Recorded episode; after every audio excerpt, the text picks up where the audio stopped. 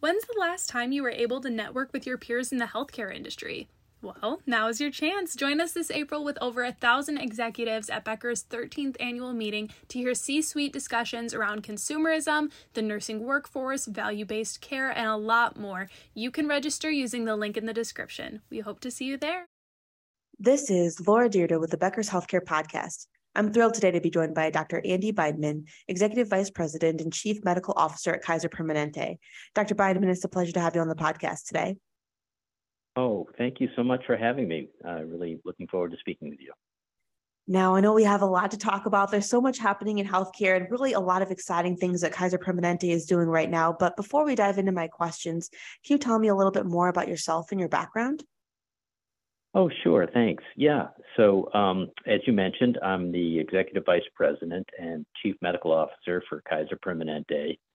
Uh, in my role, I'm responsible for really driving on superior quality and equitable health outcomes, uh, which we deliver through the integration of uh, quality innovation, uh, care delivery, and research. And this is all really uh, uh, with the goal in mind of supporting our 12.6 million members at Kaiser Permanente.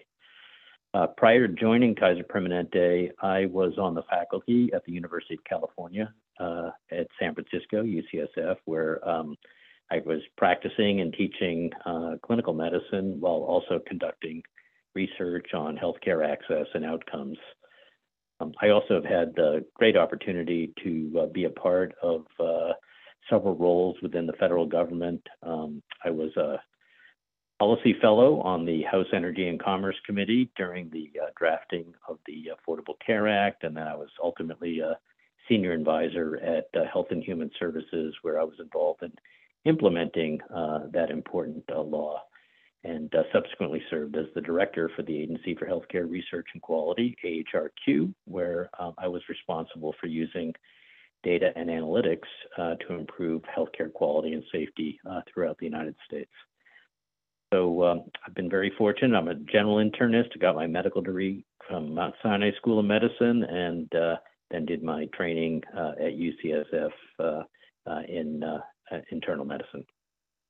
Wow, that's a fascinating career journey. And you know, when you graduated from medical school and went in to start practicing internal medicine, did you ever think you would have such a sprawling career that included federal government appointments and time at UCFS researching, and now at Kaiser Permanente, really overseeing a huge organization in the clinicians there? I guess how did you really imagine that would go when you first graduated?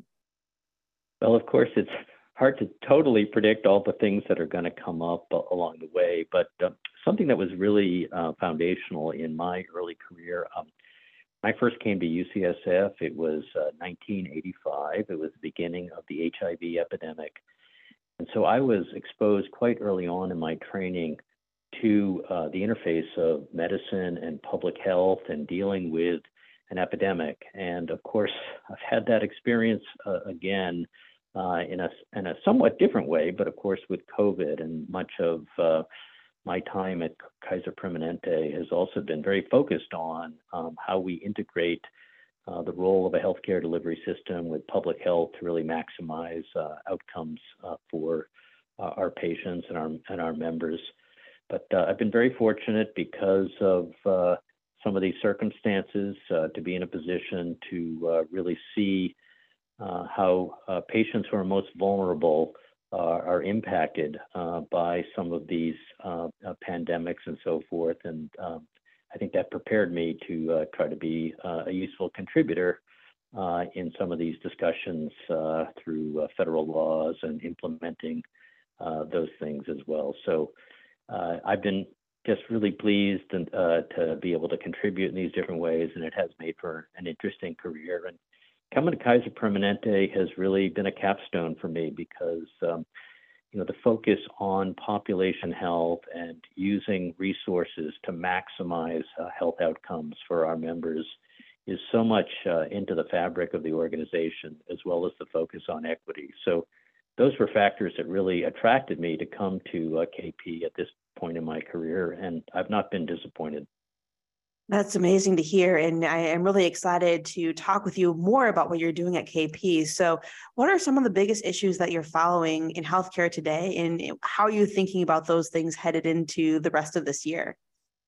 Uh, so, really, one of the big issues that attracted me to KP was really thinking about how we bring about, I think, a needed shift in quality reporting and how we measure and report on healthcare quality as I was considering this opportunity, I had a chance to engage with our CEO, Greg Adams, who I know believes very strongly in the importance of this. Um, you know, really at Kaiser Permanente, we just think it's an important time to rethink um, uh, how we are approaching quality measurement, um, and we're we're really trying to lead this movement by shifting toward um, outcome measures. You know, there's we, we've, we've grown tremendously in our capacity to measure healthcare, but often it's been in um, uh, more segmented processes, whereas our patients really have a tremendous interest in understanding the outcomes that are achieved uh, through the care that we provide. And, um, you know, in terms of making this shift, it's also important for us to understand that, um, you know, the role that social factors uh, play in health outcomes.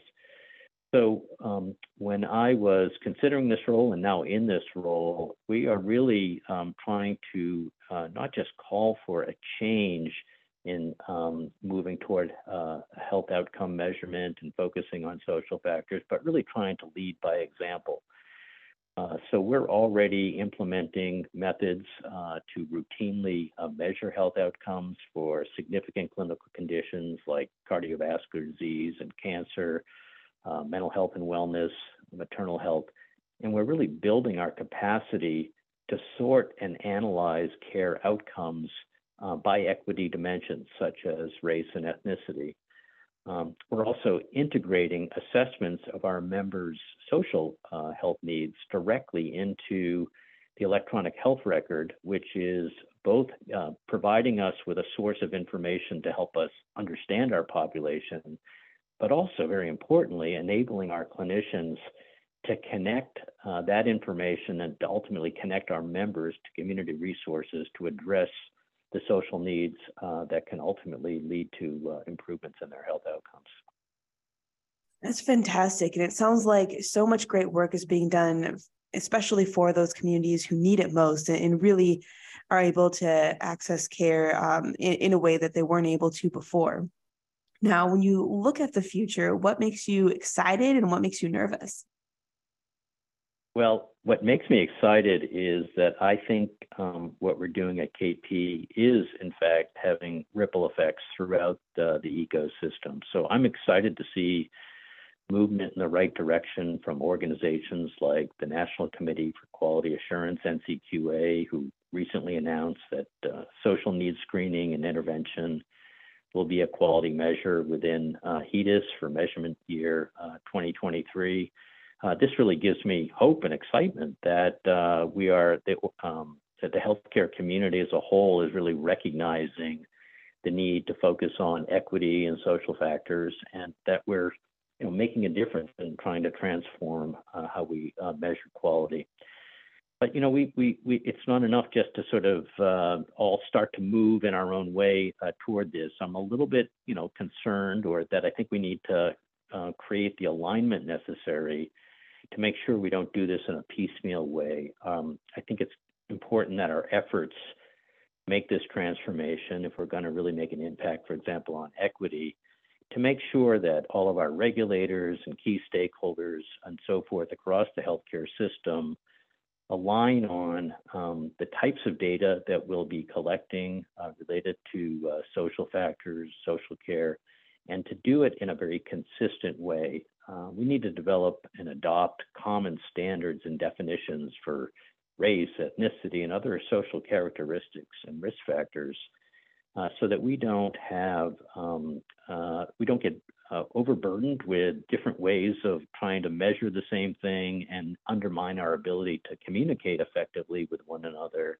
to benchmark effectively, to learn together, uh, to help us really rapidly uh, make an impact um, in, in, a meaningful way to address uh, inequities over time. So, you know, I'm quite um, hopeful about the direction that we're headed, but uh, we need to make sure that we all align on a common language so that we can really maximize our efforts uh, together.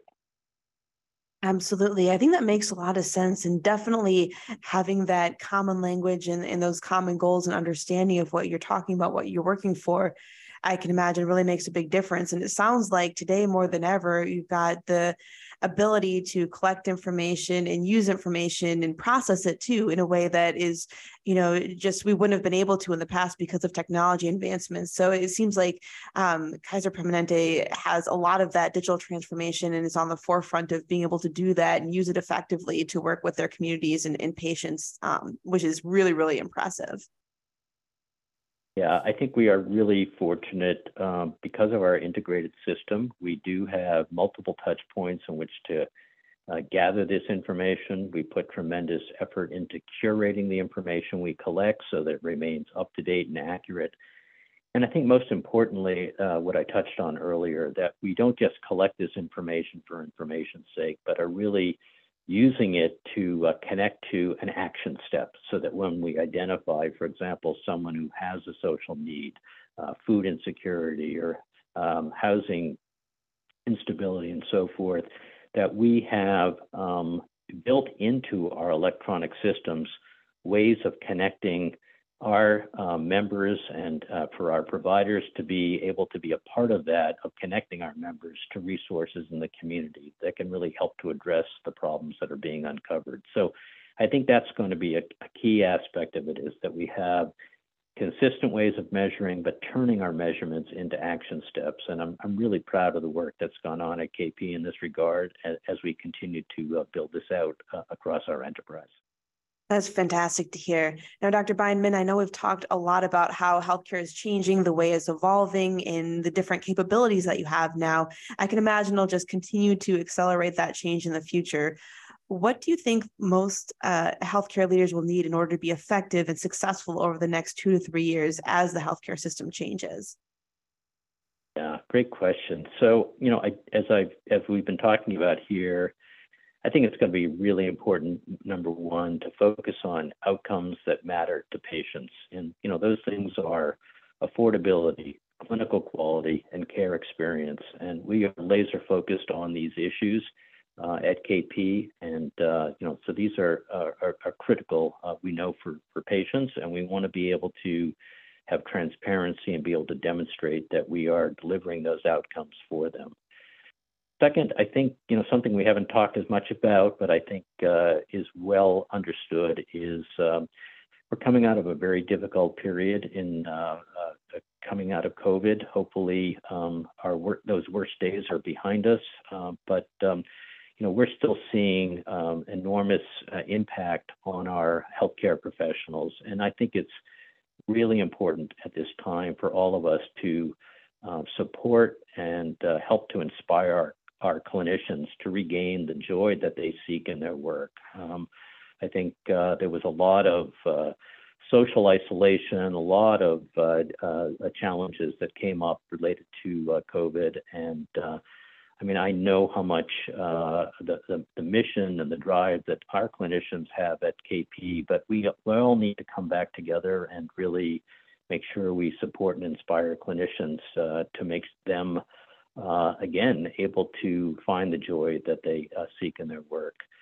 And then finally, I guess what I'd say is um, it's it's critical at this time. It's critical at all times, but uh, I think we've become more aware that we need to all be actively um, listening uh, and including diverse voices as a means to learn how we can improve care going forward.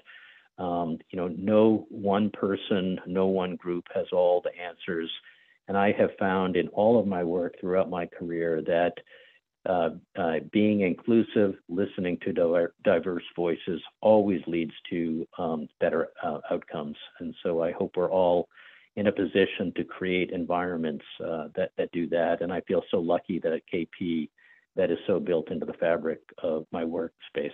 So thanks very much. Dr. Bindman, thank you so much for joining me on the podcast today. This has been a really fun and informative discussion, and I look forward to connecting with you again soon. Same for me. Thank you so much uh, for the chance to chat with you.